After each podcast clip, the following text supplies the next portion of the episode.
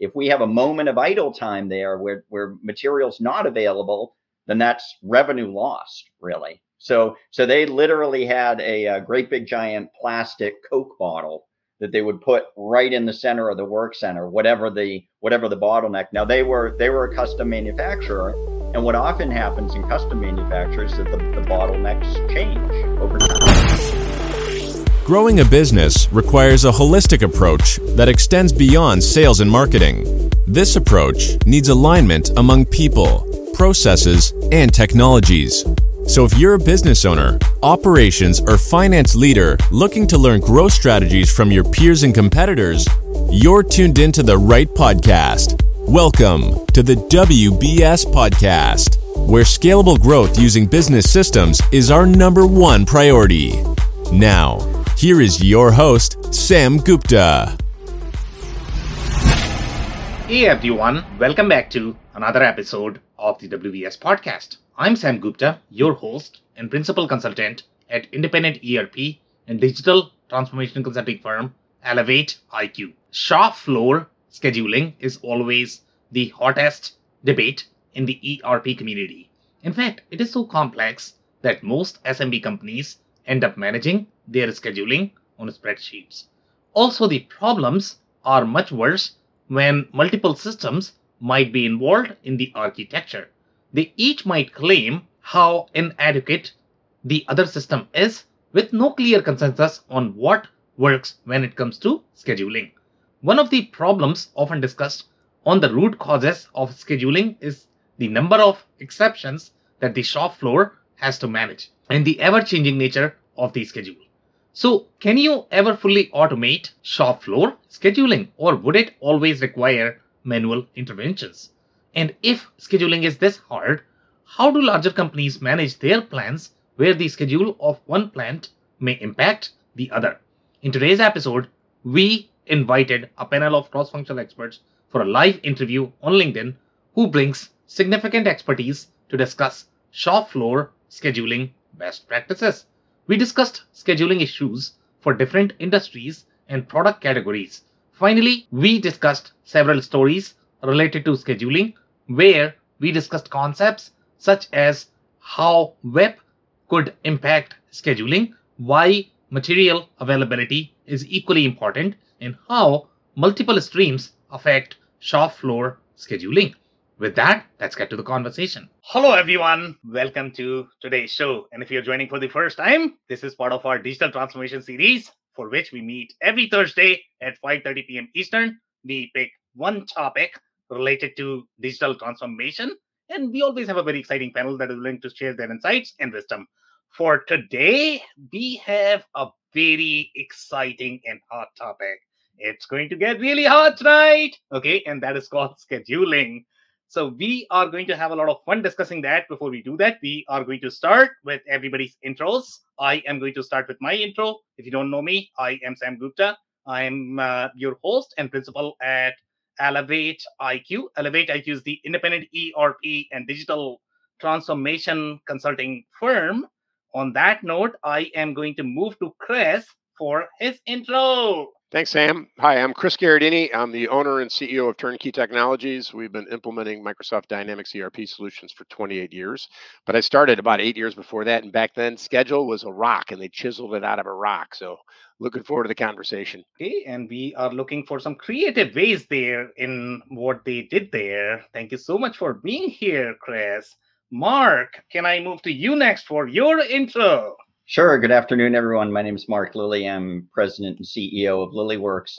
We help manufacturers solve the late problem. And of course, that gets right to the heart of scheduling and to a large degree, material planning, which is material planning should be aligned with scheduling, but that's I'm sure that'll be a subtopic in the conversation. So, looking forward to a great hour. And we are going to be discussing if you have figured out any sort of digital rocks, okay, that are going to be part of the scheduling component. So, thank you so much for being here, Mark. Dave Chrysler, and we are going to have Dave problem today, not just late, okay? So Dave Chrysler. Two, two Daves are always better than one. hey everybody, my name is Dave Chrysler and I own an operations consulting business working with manufacturing leaders to help them create systems to achieve operational excellence and one of those things is scheduling. So excited to be here. I come to you with more than 20 years in operations management, uh, having P&L responsibilities for several different facilities. So excited to join the conversation today. Thanks.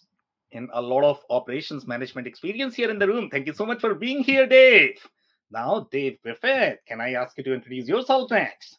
Absolutely. Uh, thank you, Sam. Uh, hello, everyone. My name is Dave Griffith. Uh, I run a company called Kaplan Solutions. We like to focus on what I call sensible digital transformation. So, digital transformation in a way that actually means things uh, to your people and to your bottom line. We do a lot of work with operational excellence. And as we're going to talk about shop floor scheduling, I would almost say the crux of all shop floor problems come from scheduling, uh, at least for anyone listening to us now. So excited to talk about this, Sam. And hopefully today we can talk about uh, sensible scheduling as well. Thank you so much for being here, Dave. Bob, can I move to you next for your intro? Absolutely. Thanks, Sam. Bob Feathers. I work for Bindable. We are a SaaS provider in the insurtech space, providing P&C distribution solutions for our clients. But I come here with over 30 years of manufacturing experience, including ERP implementations. Okay, amazing. Thank you so much for being here, Bob. And if you're in the audience and joining for the first time, make sure you guys send your questions and comments. We typically try to cover them during the show. If we cannot get to them, then our panelists are going to make sure that you receive your answers. On that note, I am going to start with Chris with the first question. And that is going to be this whole problem of scheduling. Why is there so much debate about scheduling? Why is it so hard? And if you can layer the industry perspective as well, uh, how scheduling differs in different industries, that'll be super helpful, Chris. Sure. Thanks. Uh, scheduling is a big topic and it, it impacts a lot. And I think the first thing it says, what am I trying to schedule? Okay, well, you know, there's this customer that wants something and there's this prospective date out here that you want to get it to them. You're like, is that the due date? Well, how did you come up with the due date? You told them you could have it in three weeks. It starts with the sales rep. And now the sales rep's out there creating a problem where he's trying to promise something to somebody and he's like, well, when can I have this? And there's somebody in the back of the building go, I don't know, say three weeks. Okay, so that's how it all began. Imagine the problem with that is uh, customer experience satisfaction. We really don't know. So this is 80s, 90s. Uh, actually, I remember the evolution of a module called Available to Promise because again, the sales rep is saying three weeks. Can we get a little more accurate? Hit the button. Oh, it said I can have it in four weeks now. So again, what's the button do? What's it? What's it looking at? How does it know when I can deliver this product? But even before we get into the mechanics of organizing all the people and, and aggregating and consolidating production there's so much more on the front end than just that front end sales experience. And how do you communicate with the customer? So I have no idea when we can get it. Can't sell it. Fast forward. So technologies have advanced, and, and not all ERP systems have great scheduling applications. There's a lot of bolt on applications. Um, I've seen some that have evolved and, and incorporated more and more capability. And but the whole argument is we're, we're trying to allocate resources, people, geogra- geography, work centers, tooling, it's a lot of things. I, you know, we looked at an aircraft. Hey, I got to have a hangar. I got to have the tools. Got to have the people before you fly this plane in. So there's a there's a scheduling concept. We're trying to do project. We're trying to allocate people. So scheduling impacts a lot of things. Um, materials. How do we know that we'll have the materials when we need to do this? And so we think about dates. We think about lead times. We talk about offsets. Um, and there's a lot of data behind how scheduling can even make a portion of the decisions. So let's go back in time. What do we got? We got a wall. There's a wall there, and there's one guy, and he's moving stuff around, and he wishes they were magnets back then instead of dry erase. But that's the world that we see, and there's and I and if I had a real statistic, or 80% of the businesses still have a big wall someplace or a board where they're magnets and sticking and moving paper. So we know the problem's not perfect, and but what we're looking at is, is the automation has evolved.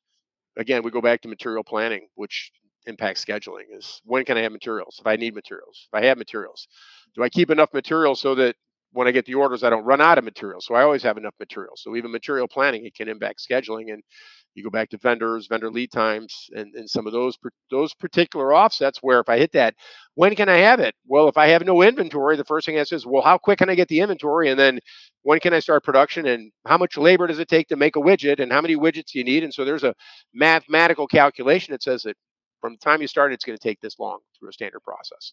Um, and that's that's even just that's, that's a simple piece of this thing. Is these guys behind me are going to say, how complex does it get? And then you get into this. Well, am I am I running a job for him and a job for him? But one of the components is common. How do I combine that and run those together and get efficiencies? So it climbs into a lot more algorithms. And again, a lot of ERP systems don't do that. They do out of the box. You'll hear forward infinite, backward infinite. What's that mean? Well, what's my due date? Okay, if I start today, when's it done? If it's due today and I work backwards, when's it done? And then it's manual, you know, this finite scheduling where now I'm going to move it and I'm going to manage it and I'm going to aggregate and you know but even as you get into resources and is it do i manage each work center or do i think of it as a pool? And then i have an individual that's still making human decisions on who gets what that day. So again the human factor is a huge component today. And again i, I think i could talk for a while on this but i've i've exposed a lot of different pieces of this but it's people scheduling it's tooling it's logistics so much more. And again can any system do 100% of it I don't know. I'm going to hear in a minute, right, guys? Okay, amazing insights there, Chris. By the way, and uh, I don't know if you are going to have any sort of insights on the comment. So you know, the I don't know who this user is, but I think he or she has a point where they are trying to say that multiple streams affect shop, and that is true as well. So, do you want to touch this more from um, the scheduling perspective? What all different streams that you have seen? Chris, are you able to see the comment? Yeah, I'm trying to see. It's there's one from Scott. Is that what it was? No, no, no. It's uh the last one. It says multiple streams affect shop. So oh, we are multiple free, multiple streams, and, and I think as you think about what's feeding the shop, is that what we mean? Hey, I got ecom orders dropping. I got a sales forecast. I'm doing production planning. I've got some build to stock of sub assemblies. That's exactly correct. And you know, again, we didn't even talk about well, what impacts the schedule. I was using the example. Hey, it's a sales order. When can I have it? That's one transaction. As you get into master planning and you get into more complex, how do I plan my schedule where I'm not waiting for an order to show up to say, okay, guys, let's get busy. Let's start making stuff. Yeah, it doesn't work like that. But streams can be, and again, sub assemblies. It could be uh, it could be sales orders. Again, the build a stock. It could be other orders that are replenishment orders. It could be planning for a forecast. So again, to that point, and I'm, I'm assuming that's what you mean by multiple streams, but correct. A great ERP like Dynamics, the big one I sell that's really expensive, does a great job of all that stuff and combining all those things. But you're correct. There's a lot of streams, and and then you get into work centers and types of machines and capacities per machine. You got a lot of complexities just on the shop floor that a lot of ERP systems you got to factor in so many details behind work centers, machines, efficiencies. Oh, we forgot about that one. Um, labor, labor shortages, single teams, two teams, concurrent processing versus serial processing. We talked about nesting last week. That again, there's a lot of things that can impact how do I schedule. So okay, amazing. Thank you so much for those insights, Chris. So Mark, I'm actually going to come to you, and uh, you know, I'm pretty sure you are going to have a little history lesson there. So we are waiting for that. That's going to be number one. And then I don't know, I mean, you are probably going to have perspective on this comment as well when you talk about multiple streams. I'm pretty sure this user is probably referring to the streams on the shop floor itself. So, do you want to touch on the comment as well as uh, the history lesson? Sure. Yeah. I mean, there's uh, there's there's so much to talk about, um, and, and, Chris is absolutely right. There's uh, there's a ton of complexity to uh, to scheduling. So much so that it's um, it's it's actually impossible to create the optimal schedule. Okay, and what what what do I mean by that? In mathematics and in computer science, there is such a thing as as what's called an NP complete problem, and it's very simply uh, a problem that is not solvable by even the most expensive, biggest computer in the world, given thousands of years. Okay, and what's interesting is even a simple algorithm such as the traveling salesman algorithm, where you have, you know, a number of cities a salesman needs to visit, right, and the distances between each. What's the what's the most important? Uh, you, you know, what's the shortest path?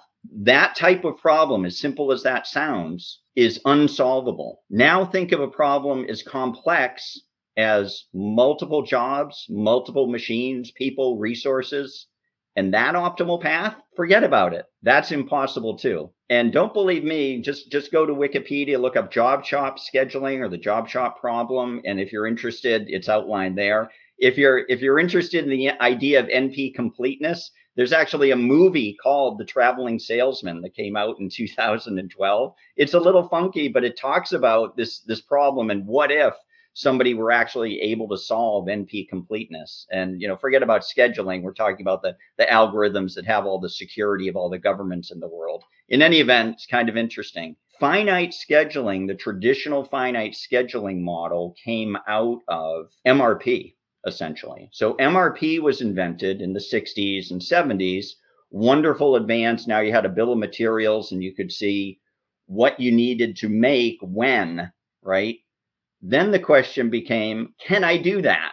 Right. So can I take all these orders that MRP has created and actually do it? Do I have, will I have the capacity in production to actually do these orders that MRP is telling me to do? Again, for the computers back then, even that was a tough problem.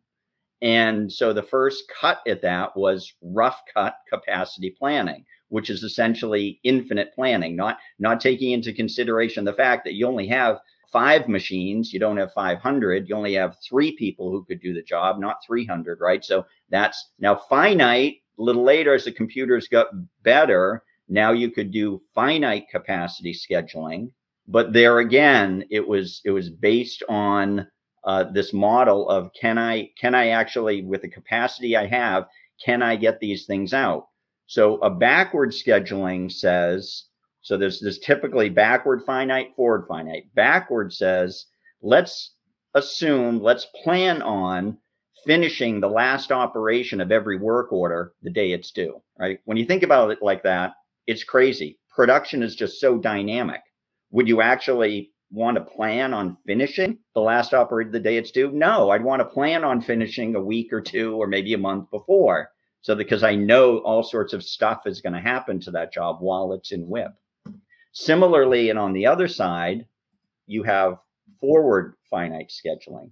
The issue with forward is it tends to tell the user to start jobs ASAP as soon as possible. What's wrong with that? Well, if I'm starting all my jobs as soon as possible, then I'm flooding WIP with work and slowing everything down. I, now I'm really impeding flow. Whatever job is out there, it's going to take a long time to get through. And folks who are doing this tend to have they're they're the production environments that tend to have the expediters, right? Because I need I need somebody to get out there and actually push this job through all the other hundreds of jobs that are being trying to be worked on in WIP. Okay. So there's actually a mathematical relationship with how much WIP you have in production relative to the wait times that each of those jobs is experiencing in each work center. And it's very simple. The less WIP you have, and if you think about think about the extremes. If I only had one job in WIP, well, there wouldn't be any wait time at all. It would just go from resource to resource to department to department and get done. If I've got thousands of jobs in WIP, you can imagine any any job in particular is going to wait a long time for its turn at that resource. So there needs to be a method to have a balance. You don't want to starve WIP and only have one or two jobs out there, obviously, but you don't want to have thousands of jobs out there either and flood WIP with things that aren't ready to be worked on. And that's really the big component that's the scheduling models in that you find from traditional uh, finite scheduling. That's really one of the big concepts that's missing is how do we control the, the amount of WIP in production so that we can maximize the rate of flow of material and flowing those jobs through production in the best way possible. So it's a balance between not wanting to starve the, the machines or the resources we're already paying for to do the work, and on the flip side, not having too much. Okay, amazing insight there. Thank you so much, Mark, for those. So I am going to touch on one of the comments that you made, and uh, we are going to dig a little deeper there. Okay, so when you talk about the job shop, and you know, job shop, when I think about the job shop, these are going to be 5 million, 10 million, 15 million, 20 million, 50 million dollar uh, probably companies. And one of the layers that you touched is, you know, for scheduling to work, obviously you need to have the material at the right place for even your scheduling to work everything needs to be in balance even though balance word you use in a different context. So here, when we are looking at these job shops, the way they work, at least in my experience, they don't understand the inventory in my experience. Okay. And when I say they don't understand inventory, their inventory process is going to be hey, I have a job. Now I'm going to be working on this job. Now I'm going to call my vendors, get my inventory back to the shop, and then I'm going to figure out, okay, how I'm going to produce this.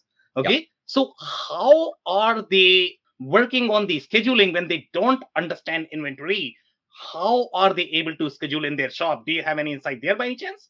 Yeah, uh, thank you. And, and, by the way, I'm, you know, I say I focus mostly, or I say job shop because in my mind, that's the from a scheduling standpoint, that's the more complex version.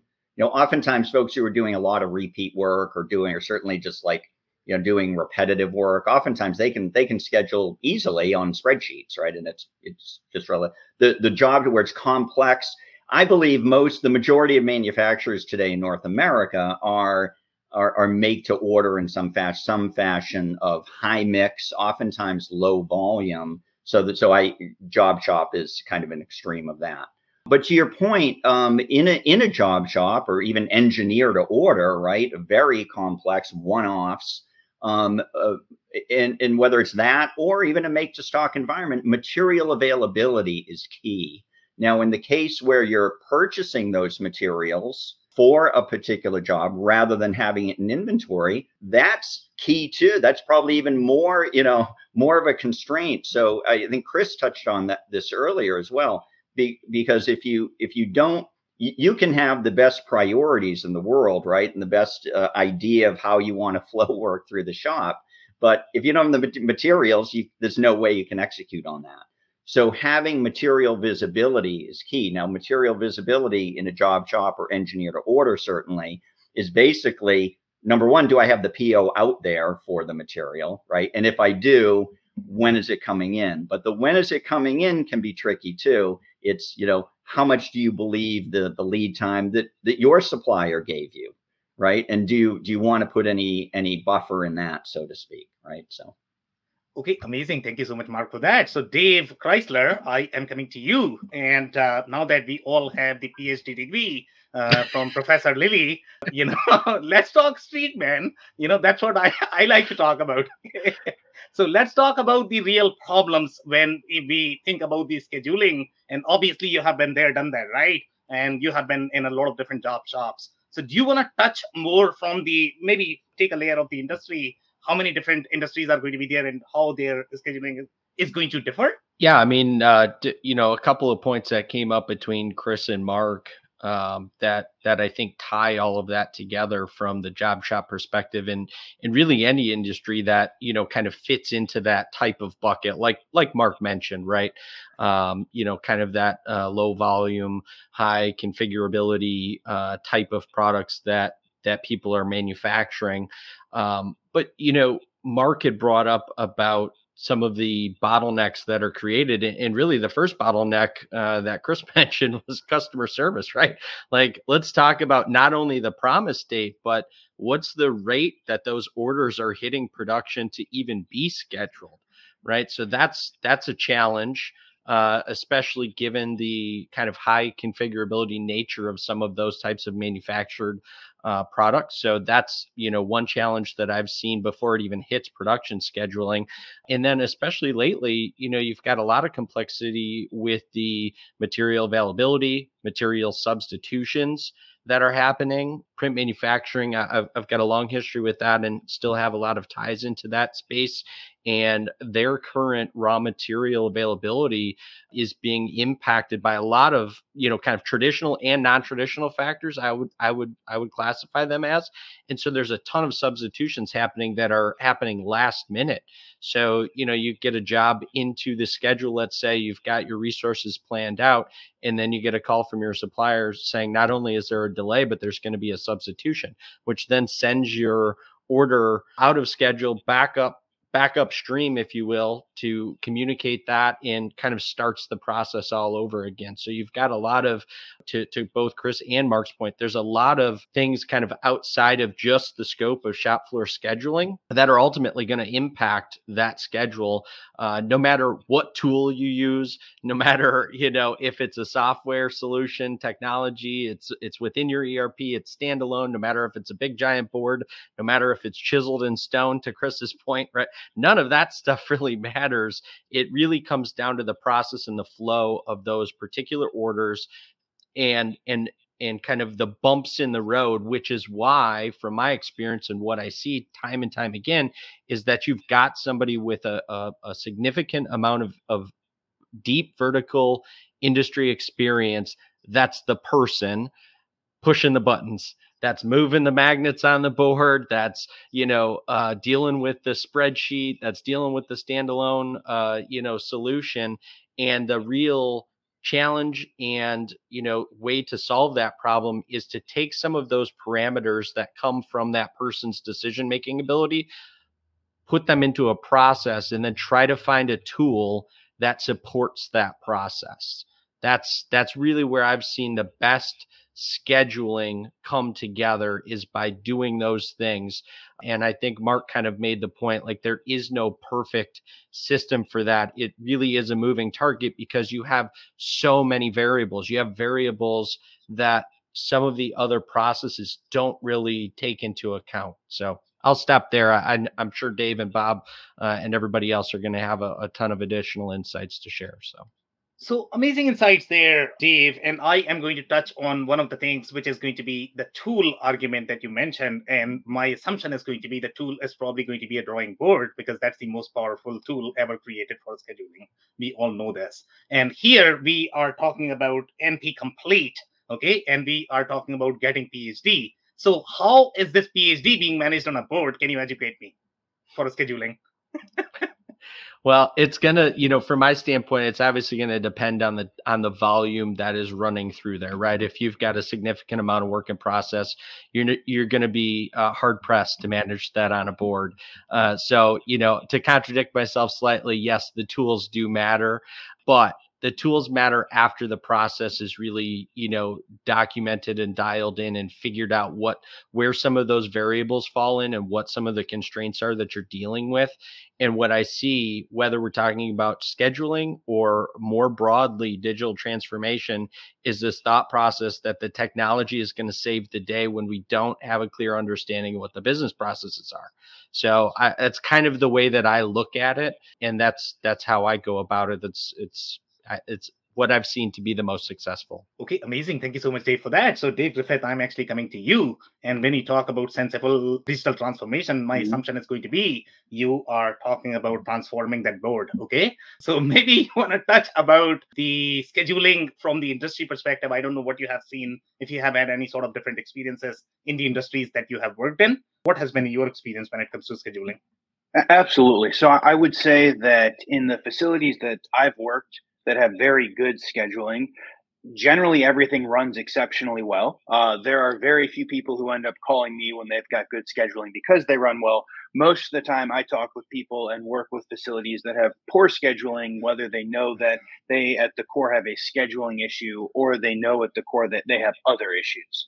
I think going back to kind of Dave and Mark's previous points, in in my opinion what i've seen everything is all about process and flow right? So if the process and all the work materials flow easily through the line then the facility works very well and most of the other wrinkles end up uh, kind of coming out uh, as, as long as we are moving forward in that. Uh, a couple of other things that I've seen is generally most facilities have too much work in progress. Uh, work in progress, uh, especially if we're doing made to order, in most instances is going to be the downfall of them. I have worked with facilities who do a fair amount of custom uh, made to order items, and they've got 19 weeks of uh, of work in progress in the in the middle of their process, and there's no way you're ever going to be able to expedite or get something out with any uh, reasonable, reliable uh, lead time.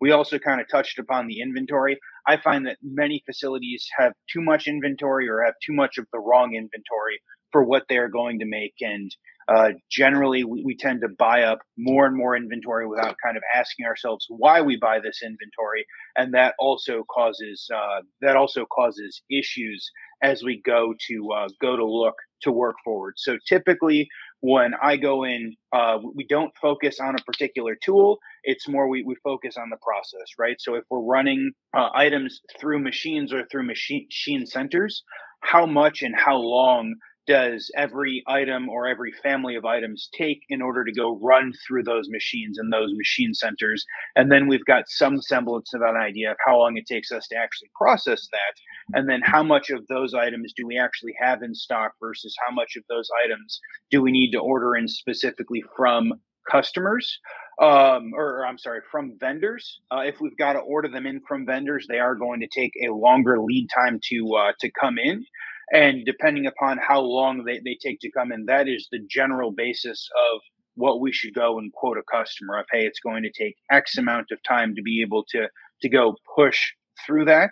Uh, additionally, uh, Chris brought up a couple of really good points, right? So having everything available when you need to start the order, from knowing how long things are going to take to raw materials and all of that, I have kind of come to, to call that full kit. And in the couple of instances where I have gone to, to implement again what, what I would call full kit, it significantly reduces the friction and the things that we have to do either before the run, stopping it, or during the run, slowing the uh, slowing the entirety of the process down. Uh, again, I find that most things that facilities do to alleviate those problems uh, that we would generally find relatively minor are going to significantly increase their their throughput.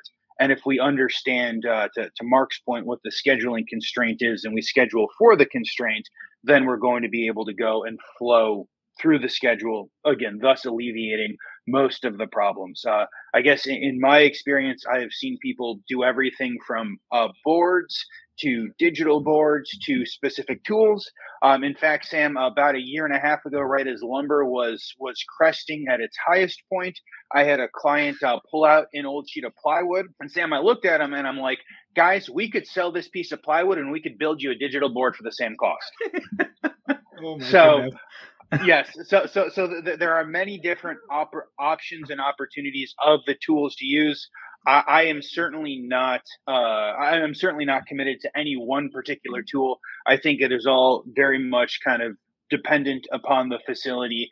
And I don't. Uh, to, to Mark's point, I think to, to most everyone's point, I'm not sure a perfect tool for every facility uh, exists. Okay, amazing insights there, and love the creativity about replacing those tools with the digital tools and the cost that you are mentioning. So I think I'm going to touch on one of the comments that you made, and this comment from the user is related to that as well. So I think you mentioned that you had a lot of different web, and then you also mentioned that you know the material is actually flowing through the shop. So I probably would need a little bit more information there. Why did these companies have this much WIP? And again, the user is also trying to ask the same question that were they lean shop? If they were lean shop, okay, how is that going to layer in? Why would they have mm-hmm. so much WIP if they are going to be a lean shop?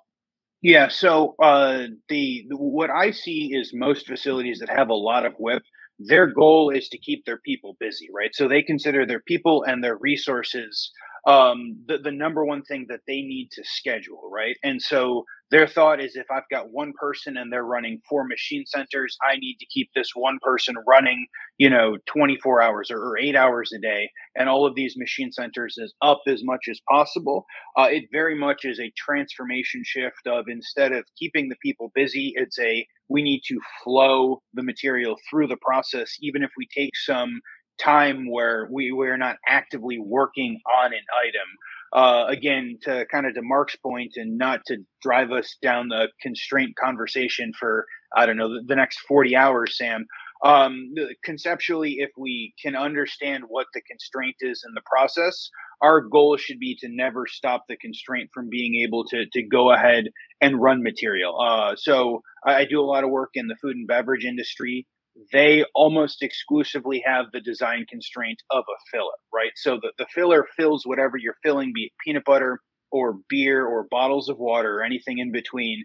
And so the entire line should be designed to to make sure that we always have enough uh, empty containers to go through the filler so the filler never stops and then at the back end we should always be able to package at a higher rate than the filler is filling so we never take the filler down right so so that that's a very kind of simple example and then everything else in the process should be based around getting the raw materials to the beginning of the filler and taking the finished goods away from the end of the filler um, so that we are never taking down the, the line in and of itself.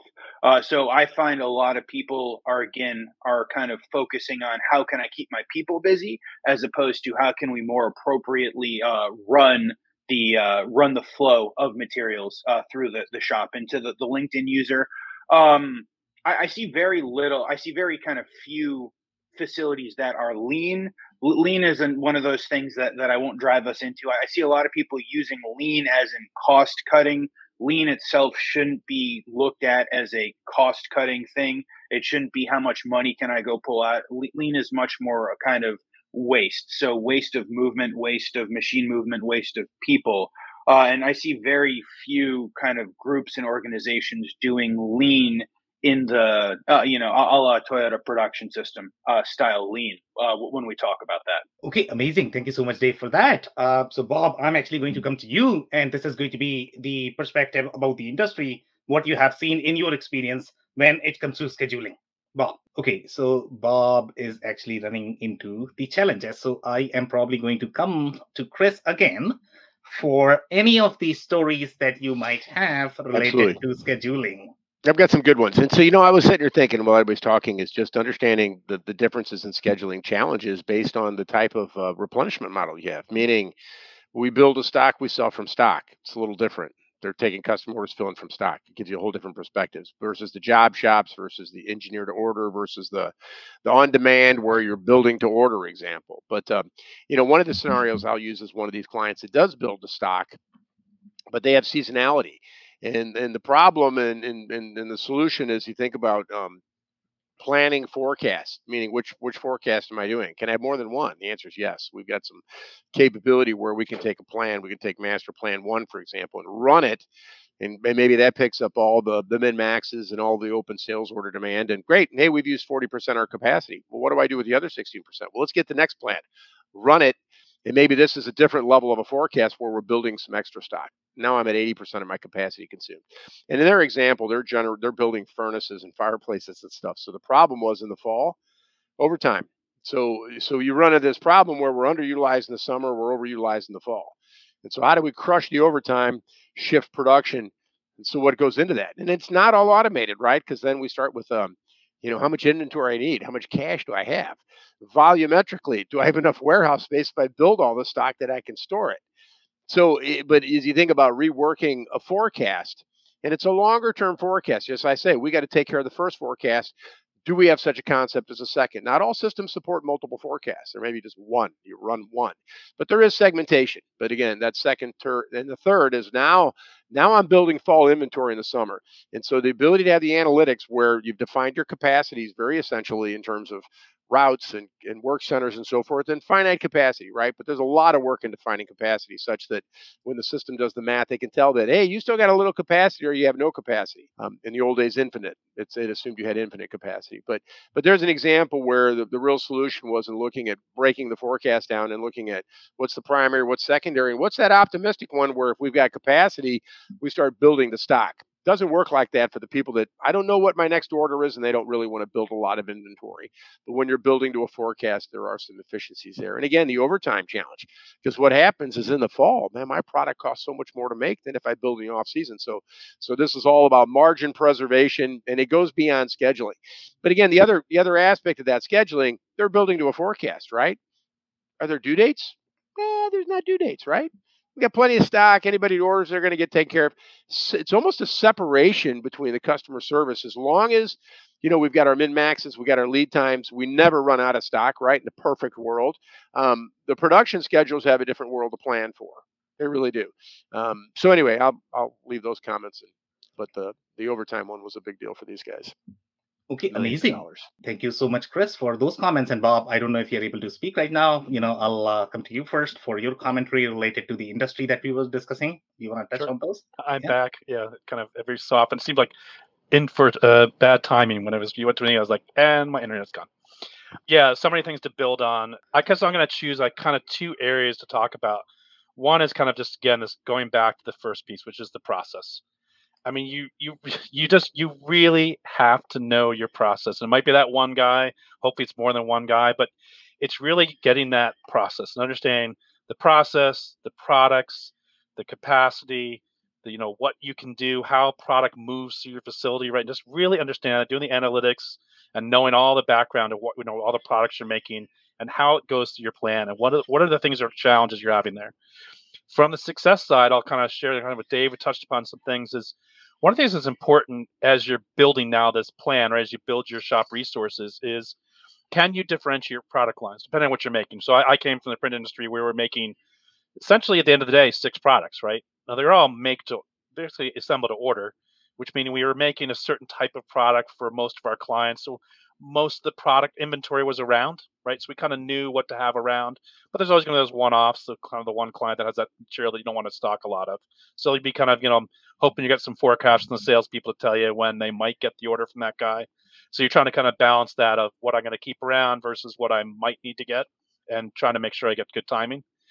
But what you're trying to do is, if I can identify those products, is can I have lines right? Can I have lines through my plant and say these machines are producing this line and these machines are producing this line? And now maybe you have shared resources versus unique resources.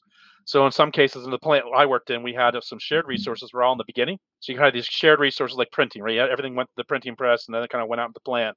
And then you start to get to and just trying to understand where the differentiation point is those lines and then creating those unique lines to say these machines are dedicated to these lines so it's easier to manage than those processes because you knew what your capacity was for those machines and they weren't necessarily shared resources you could then go so far on the on the dave you know point of people is i don't have to have business to run all six lines all the time so maybe i staff to have three lines but i have people that are cross trained to basically like okay any given day i'm going to have at least three lines to run so i would just i just have the right amount of people just went on oh run line a and line d and run tomorrow, run C and E because I've got different orders coming in.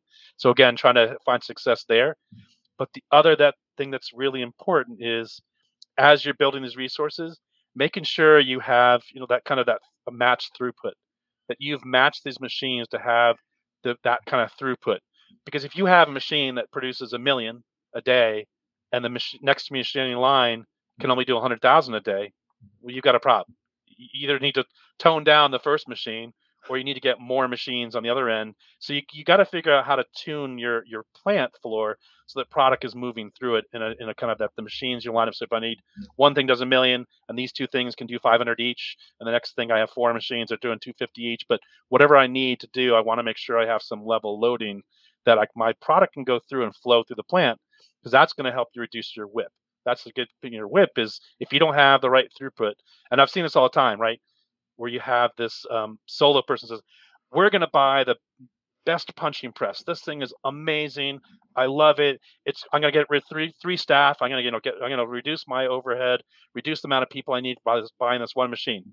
I was like, "Okay, that's great, but everything in front of it can't get things there fast enough to fill that machine. So what do I do?" Right? And so then it was kind of like the Henry Ford model. He's like, "Well, what I'll do is I'll send those people to the beginning of the line and all they'll do for the first two days is make all the product and stick it in front of the machine. And then day three, they go down to machine three, and then they they run that machine. So you could do it that way. Again, if you're that if you're that sophisticated and kind of move your staff around, they're all trained on all the machines. So there's lots of different ways to approach it. But again, really going back to the process and understanding your process, understand equipment, and you can have success. I think if you have so go back to Dave's point, if you know all that and you kind of know the ins and outs and you go to the provider and say do you have these types of things? Does your machine you know does your erp system do these things? Can i set my machine up capacity like this? Can i do this? Can i have uh, you know the movement from material to material? All the tools you need necessary. Um, and, and you can find it but you know you got to find that guy and you got to get that stuff out of that guy's head and into the into the machine. Okay so some very interesting insights there and i would like to touch a little bit more on the shared resources comment that you mentioned and i don't know how planning is going to be hard around shared resources. So do you want to touch a little bit more in terms of how to plan around them? Yeah so again in an ideal world if you're doing it right you have these lines. So you have these six lines of products right? And you have the differentiation point which is past the shared resource of let's say printing. In our case, it was printing, gathering, and lamination. Those three basically operations did all everything kind of shared, everything was going through there. And then once it went to punching, right? Once it kind of that was its differentiation point. So that's where the line started. So if all you're doing there is going back to kind of Dave's point is you can go straight up Kanban. So you know, kind of really the, the traditional you really want to pull, right? A lot of reasons you have WIP is because you're pushing could just go, okay, I got an order and just print, just go and you just push. You just push up in the plant and then let them figure out where to go. But if you're truly in the pull, you're basically saying, okay, I know how long this particular product. So line A takes three weeks. So I know in that line that I need to get that one started first. And then I know that line, you know, D, whatever, only takes two weeks. Those products are quicker. So you can go back to the shared resource and kind of have those those buckets basically of all the lines and say, hey, make sure there's a certain amount of material in this bucket so that they can kind of continue to run. And you know and, and don't find them empty because all of a sudden you know so you know they kind of line d is going to the printing press saying hey i need more d stuff you know print more. But it's kind of not at printing it's really at lamination. But again your idea is that that differentiation point is pulling is kind of going and telling them and sending the signals. So you have a kind of a master plan but you're really trying to do that pull system in an ideal world. And and the idea is that when you pull is you're you're going to produce that part right? You're going to bring it through your plant and do it so you don't end up lots of WIP uh, that you're just kind of bringing those orders through, even though you can have, and I've done it successfully with 200 orders, you know, 200, 400 orders. You can do it with lots of orders, not saying it's a one order shop, but again, you need to have some of those tools in place. And some are just pretty basic visual, just, you know, like that kind of Kanban. Fill that hole, make sure that hole's at least got two things in it, and those keep, you know, make sure that if you go and say, oh, line B, and you just go to the, and you have the work orders for line B, and you just go and print another one because printing is fast and just kind of re- reset it and keep going. Okay, amazing. Thank you so much for those insights, Bob. So, Mark, I'm actually coming to you for any stories that you might have related to scheduling that you have seen where you have seen real problems. Sure. So, um, kind of to Dave G's point um, about constraints or, or bottlenecks, what's what's interesting is is the um, uh, well, we we had this one customer who kind of got grasped onto that concept and and said we're gonna we're gonna track that and do just like Dave said we're gonna do the best we can to always keep material in front of that because we we know that's our constraint. But you know how much we can get through the facility is based on that single machine or work center, right? So that's controlling. So if if we have a moment of idle time there where where material's not available, then that's revenue lost, really. So so they literally had a, a great big giant plastic Coke bottle that they would put right in the center of the work center, whatever the whatever the bottleneck. Now they were they were a custom manufacturer, and what often happens in custom manufacturers is that the, the bottlenecks change over time, right? Depending upon your your, pro, your orders mix and and what have you. Um, what what also happens when there's when when you're in this facility, uh, you know, you're in the mode where you're you don't know when to start job, you don't know the right time to start jobs per what we're talking about here. You, you don't want to start them too early, so you're flooding WIP. And obviously, you know, if, if I were a production manager, I wouldn't want to start jobs too late because you don't want to risk uh, the lateness factor. So, um, but where where you are sending things out prematurely and you've got a lot of WIP, what often happens is your bottlenecks. Uh, you have multiple bottlenecks, and they change on a day to week to week or day to day to day basis what we find is when we go in and implement this approach where where WIP is reduced in very short order, um, the real bottleneck is exposed, and and oftentimes folks are you know the the company is stymied like you know it's a gee we we knew it was this machine right over here so we'd always make sure there was material and when and finally when they got their release points in control and they and WIP started to drop to a manageable level to improve the flow through all of a sudden it was it was the paint department, right? That was the real bottleneck now. Okay, amazing story there. Thank you so much, Mark, for that. So, Dave, I'm actually coming to you for uh, your story, Dave Chrysler. Yeah, thanks, Sam. And I, w- I wanted to touch on something that Bob had said too, because I think this would be something good for people to to kind of contemplate. Uh, back to his example about kind of looking at your scheduling from a, a, kind of a line perspective versus saying, you know, hey, we're, we're a custom job shop manufacturer that could be a real challenging mind shift because when you know people in those types of environments when they look at it kind of even if they've been in there forever it's kind of like no everything that we do is is super unique. Every order is totally different. Different quantity different you know accessories different processes that it has to run through work centers that it has to run through. And so the challenge there is to really take that upper level look, you know, rise up to that 30,000 foot look and see if there are some like things with the orders that are coming through your production floor to see if that is a, a you know kind of a, a, an ability that you have uh, to be able to schedule in that manner because it, it really can impact the things that you're doing. So i just wanted to throw that out there that it really is a mindset shift uh, you know, from an operations management standpoint, uh, to to kind of uh, be able to to look at that. In terms of stories, uh, you know, lot, lots to choose from. Honestly, uh, the good, the bad, and the ugly. And uh, you know, I, I would say one of the stories that comes to mind is and kind of a cautionary tale again right like we talked about being able to tap into the people that really have a deep understanding of of uh, the schedule as it is today a deep understanding of the process. And what i've seen happen in some relatively large environments so you know um, a custom manufacturer producing you know two to three hundred orders per day and that department kind of ends up being its own constraint because they keep all of that movement uh, you know within the system within the tool. They keep all of that to themselves and kind of really handcuff the rest of the production flow.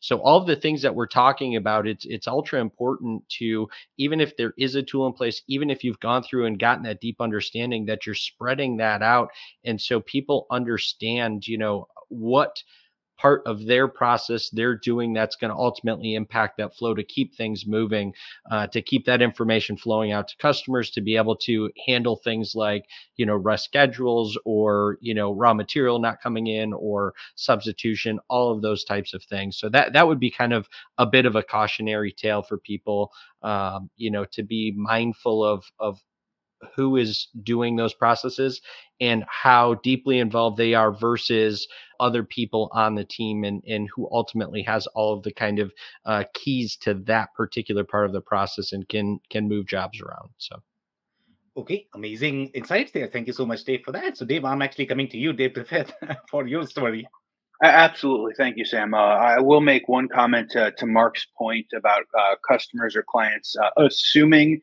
that they have the correct constraint. Uh, very rarely do uh, do I find that they, they typically get it right. And then if you don't get it right, you start choking releases and, and reducing WIP. you're just going to cause uh, lots of other problems. Doing it correctly, uh, scheduling on the constraint, I don't think that there's a better way to do it. Doing it incorrectly can and will cause catastrophic business problems. Uh, I, I will I will kind of leave it at that. Um, and then to, to a story. So, uh, kind of talking about scheduling on the constraint and and reducing uh, work in progress. So, I, I worked with a group. Uh, we were working with a company that makes hand tools, right? So, so they make hand tools, and you, you go in, and they had something like five million dollars of work in progress uh, on the floor. They were like 19 or 20 weeks of work in progress on the floor, big rolling bins of a variety of different types of metal pieces of hand tools.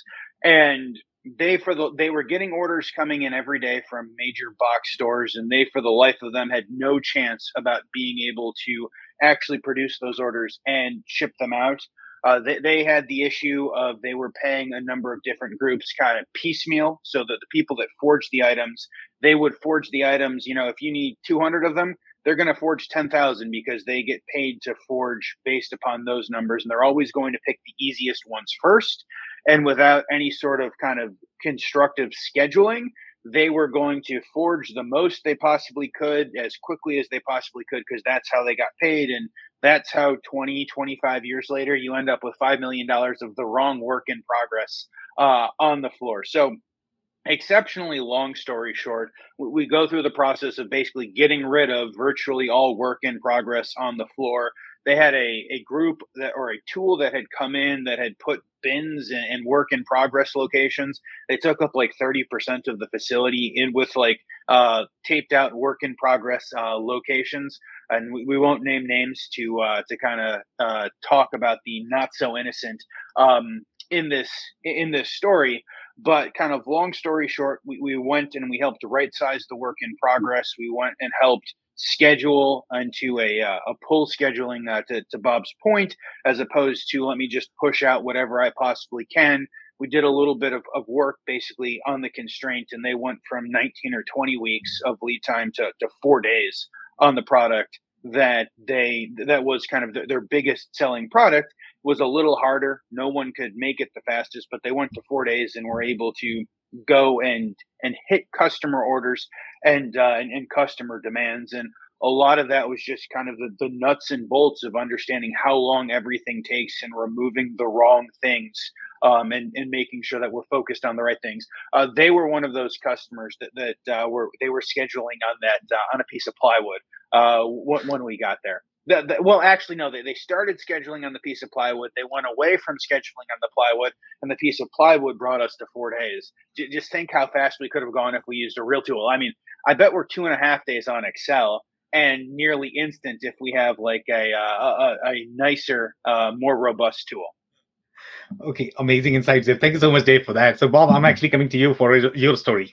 So, you know, one of the stories, right, is is just setting the system up right, and you know, I have these one area where they just don't have the right numbers in there, and they're always going mm. like, "Why are we behind? Why am I always late? Why am I always late?" And because what they put in the system was basically these false dreams of what they could do. So the schedule kept saying like, "Well, you know, you said you could do a million a day, but you effectively only do 500,000 a day but the system keeps thinking you do a million a day, so it just keeps putting all the orders in there and say, go do it. And every week, you're like, why are we so behind? Why are we so behind? So again, this going back to this foundational thing of really understanding what's going on. And it's very, you know, again, the schedule won't take long to tell you when things are wrong. And that's kind of the, the whole point behind it is if you don't have the right thing, you know, things just aren't working. The schedule, you're always behind, or always working overtime, or something's always out of whack, then you've got to go back in and see what you have set up and you've got to be realistic. You got to be honest with yourself. Because I had this again with the CEO. I said, he said, uh, this machine. I said, this is what we run. We run 500 an hour. He said, no way. We bought that machine and it runs 1500 an hour. That's what it runs. You know, I said, that's all well and good, but I'm looking at 18 months worth of data and it runs at 500 an hour. So that's what we need to tell our like that's how we need to build our plan. Because if you do it any other way, you're going to be like, oh yeah, we'll get that next week. It's like, no, you won't, because not at 500 an hour. You won't get it out next week. But yeah. again, if you have these kind of false hopes or false dreams of what you think it should do, and you don't and you don't believe in it, and you put those numbers in, you'll always be failing. Okay, amazing insight there, Bob. Thank you so much for that. So, Chris, the only thing we can take right now is going to be the closing advice. What would be your closing advice? The devil's in the details. So, what we haven't talked about is all these underlying data points that drive accuracy. And I'll just rattle through a few, but even per vendor, per product, how long does it take from the time he ships it to get to your door? A little bitty buffer before and after. If you go into and scheduling is all premised on that. Material scheduling is huge because it'll screw everything else up. But as you go into manufacturing scheduling and you think about your bill of material and you think about your routings and your operations, oh, let's back up. Calendar. Do I have a shop calendar? Down days, up days. What's my macro calendar? Then you take that calendar, you apply it to people, you apply it to work centers, you've got maintenance schedules. So you're defining capacity, micro, very, very detailed. And then you get into the routings that are premised on top of machines and work centers and people. And how, how long does it take to run one part? Is there an overlap? Is there concurrency? There's a lot of data points, and the precision of those is imperative. Or, as Bob was saying, wow, we're off. Why do we keep missing? Nobody did the homework. And it's iterative. There's a in engineering there's a box. Inputs outputs there's always a feedback loop which means collect the data adjust the standards. How are we doing? How are we doing? Are we absorbing all of the labor in the shop? Adjust adjust. So again the details are imperative to get accuracy. And the other thing i'll say is it's not going to do 100% get as much as you can out of automation, and then there's still going to be people in the process. And I think everybody might agree with that or argue with me. Thanks, everybody. Okay, amazing. Thank you so much for that, Chris. Uh, Mark, what would be your closing advice, please? Yeah, so drawing from some other uh, comments, um, really there's there's three three principles to to address the you know why folks or most companies struggle with scheduling, and that is essentially um, focusing on uh, and acknowledging and anticipating variability that happens in production you can't you can't use just static data and assume things are going to work that way. You have to anticipate variability in in the processes and to chris's point the materials. You have to control the level of WIP in production. And then finally one thing we just didn't have time to talk about but you need to use the right priority. Due, due date is not it.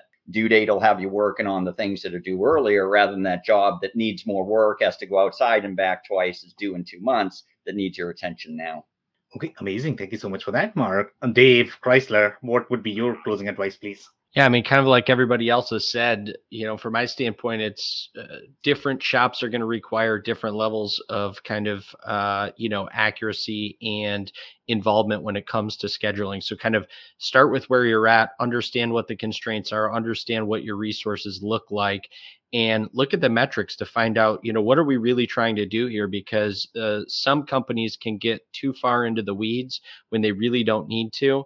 Uh, so let the metrics lead what what those activities look like and find the tools that are going to support uh, you know the people and the processes that you need to carry out for your specific production environment.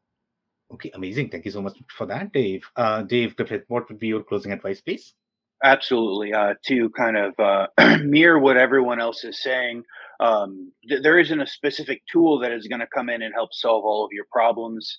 Um, at the very core, scheduling is kind of all of the items that you are currently, uh, all of the items that you currently have. You need to understand how long processes take for each of your finished goods uh, that you go ahead and leverage the knowledge of and the people that you have before you go start looking for a tool. Okay, amazing. Thank you so much for that. Bob, closing advice, please. Tie it all together. Analyze, adjust, analyze, adjust, analyze, adjust, analyze, adjust, right? To all the things people's processes, machines, work orders, BOMs, material calendars, schedules, everything. Just got to be in it, working it, working it, working it. All right, amazing. Thank you so much. So that's it for today. If you joined for the first time, this was part of our digital transformation series for which we meet every Thursday at 5.30 p.m. Eastern. We pick one topic related to digital transformation. So make sure you guys are going to be here next week. We are going to come back with another topic and a panel. On that note, thanks everyone for your time and insights tonight. Thanks, everyone. Have a great night, everybody. Thanks, Sam. I cannot thank our guests enough for coming on the show, for sharing their knowledge and journey. I always pick up learnings from our guests and hopefully you learned something new today. If you want to learn more about Dave Chrysler, head over to thechrysler.club. It's T H E C R Y S L E R dot C L U B. If you want to learn more about Dave Griffith, head over to dave-griffith.com. It's D A V E hyphen G R I F F I T H dot com. If you want to learn more about Bob Feathers, head over to bindable.com. It's B I N D A B L E dot com. If you want to learn more about Chris Garadini, head over to turnkeytech.com. It's C U R N K E Y T E C.com. If you want to learn more about Mark Lilly, head over to lillyworks.com. It's L I L L Y W O R K S.com. Links and more information will also be available in the show notes. If anything in this podcast resonated with you and your business, you might want to check other related episodes, including the interview with Dave Griffith who discusses why manufacturers must look for low hanging fruits when exploring the path of Industry 4.0. Also, the interview with Martin Davis, who discusses the strategies to improve your manufacturing facilities capacity and increase the overall equipment effectiveness of your equipment. Also, don't forget to subscribe and spread the word among folks with similar backgrounds. If you have any questions or comments about the show, please review and rate us on your favorite podcasting platform or DM me on any social channels. I'll try my best to respond personally and make sure you get help. Thank you, and I hope to catch you on the next episode of the WBS podcast. Thank you for listening to another episode of the WBS podcast. Be sure to subscribe on your favorite podcasting platform so you never miss an episode. For more information on growth strategies for SMBs using ERP and digital transformation, check out our community at WBS.rocks. We'll see you next time.